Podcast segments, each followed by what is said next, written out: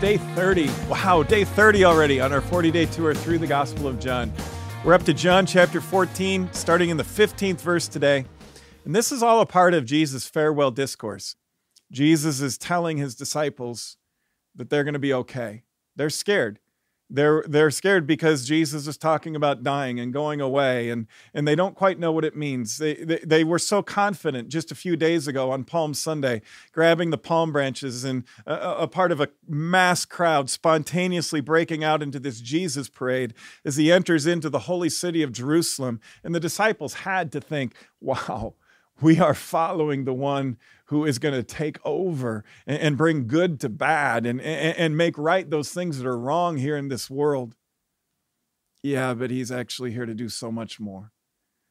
They're starting to get a glimpse of this, but it's troubling because it isn't what they expected. Jesus knows this, so the beginning of his farewell discourse is to assure them, You're all right. When our son Danny was a sophomore in high school, he came home early in the school year, his sophomore year, with a surprise announcement, especially to me. He says, I'm going to go out for the wrestling team out of nowhere. He wasn't a wrestler, he wrestled in gym class. That was about it. He, his dad played basketball, his, his uncles played basketball, his grandparents played basketball. We're a basketball family. That's the sport the householders play in the winter, and Danny was going to go a whole new way. So I had to learn pretty quick, and so did his mom what it means to be wrestling parents. No clue when he started out as a wrestler. Three, three, eight, three years later, when he finished his senior year on the wrestling team, I still had no clue what to say to him uh, uh, about how to become a better wrestler. I don't know the moves. I, I don't understand. I tried to learn and I picked up a few things, but yeah, it's just not. It's just not a part of my story. It's not built in. So I was trying to think, how can I be the best possible encouraging and supportive wrestling dad? And I started by noticing what other wrestling dads were doing. I mean, you know, the positive, encouraging ones, not the ones who humiliate their kids while they're on the wrestling mat. I watched one in particular who I respect a lot, and he would say the same thing whenever his son was on the mat. And his son was a really good wrestler. But there were times when his son was really up against it. And even when his son was about to be pinned, this wrestling dad would say, You're all right. You're, you're all right. When he was doing well, he'd say the same, he's consistent. You're all right. say it real loud. And there's just something about your own dad's voice, right? And, and the, the, as the son, you can hear it. You can pick it out of everybody else screaming in the crowd and the cheerleaders pounding the mat with their cheers. You're all right. So I started saying that to our son whenever he would wrestle.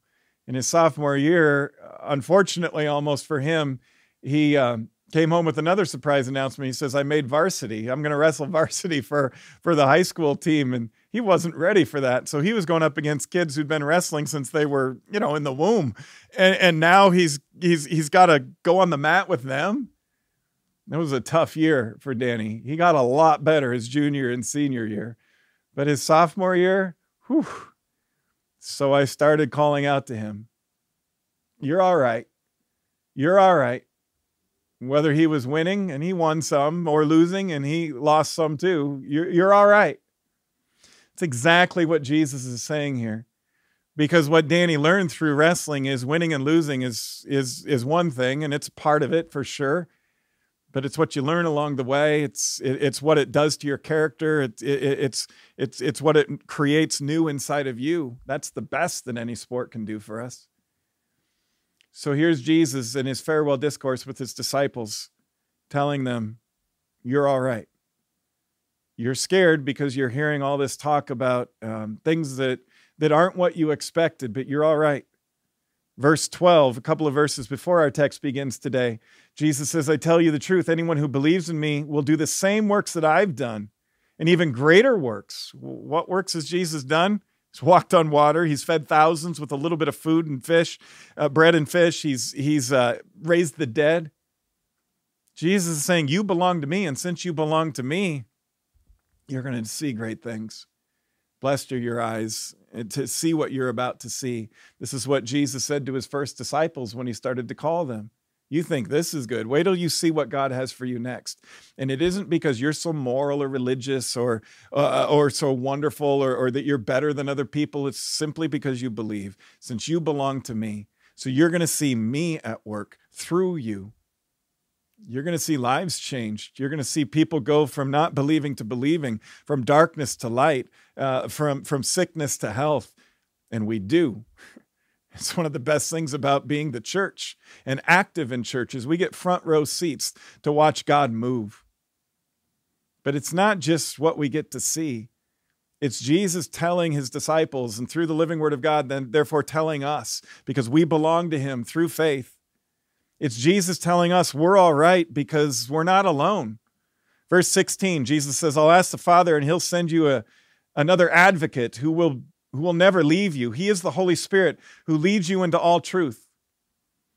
This Holy Spirit is, is the presence of God with us in the present tense.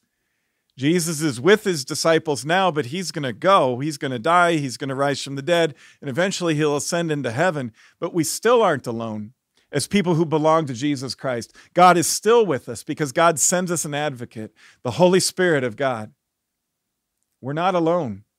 We have an advocate. We have a dad who loves us, shouting out from the stands, even when we're up against it. You're all right because you belong to me win or lose the, the battles of life, you're all right because in the end, there's a victory coming for you. And Jesus gets to that too. He doesn't just say you're all right because you're going to see great things, miracles. We do. He doesn't just say you're all right because the Holy Spirit is with you. The Holy Spirit is. And then Jesus specifically goes on to say the Holy Spirit is with you now, but he'll be in you later. He'll fill you up. More on that later as we go. But Jesus also says this you're all right because I'm going away, but I am not going to stay away. Jesus, of course, was referring to his crucifixion. He's going to die, but then he goes on to say in verse 19, Because I live, you will see this. You will see greater things. Because I live even after I die, you will live too, because you belong to me. I will be raised to life again, and since you believe in me, you belong to me, you too will be raised to new and everlasting life.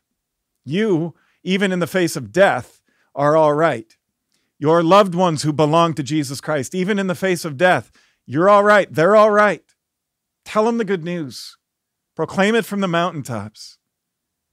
Jesus goes on to say, and I think this is worth noting because you'll read this in our reading for today if you love me, you'll obey me. He's saying this to contrast. He says, you're going to you're going to you're going to experience the filling of the Holy Spirit. You're going to see these miracles. You're going to live in the assurance of res- of the resurrection by the grace of God. But that's God's love again. We don't start with o- obedience in order to love because Jesus goes on to say, if you love me, you're going to obey me. And a lot of Christians get that backwards. They say, I got to obey, I got to obey, I got to obey. It'll prove that I love. No, no, no, no. You start with God's love for you the God who says you're all right and that inspires you to obey.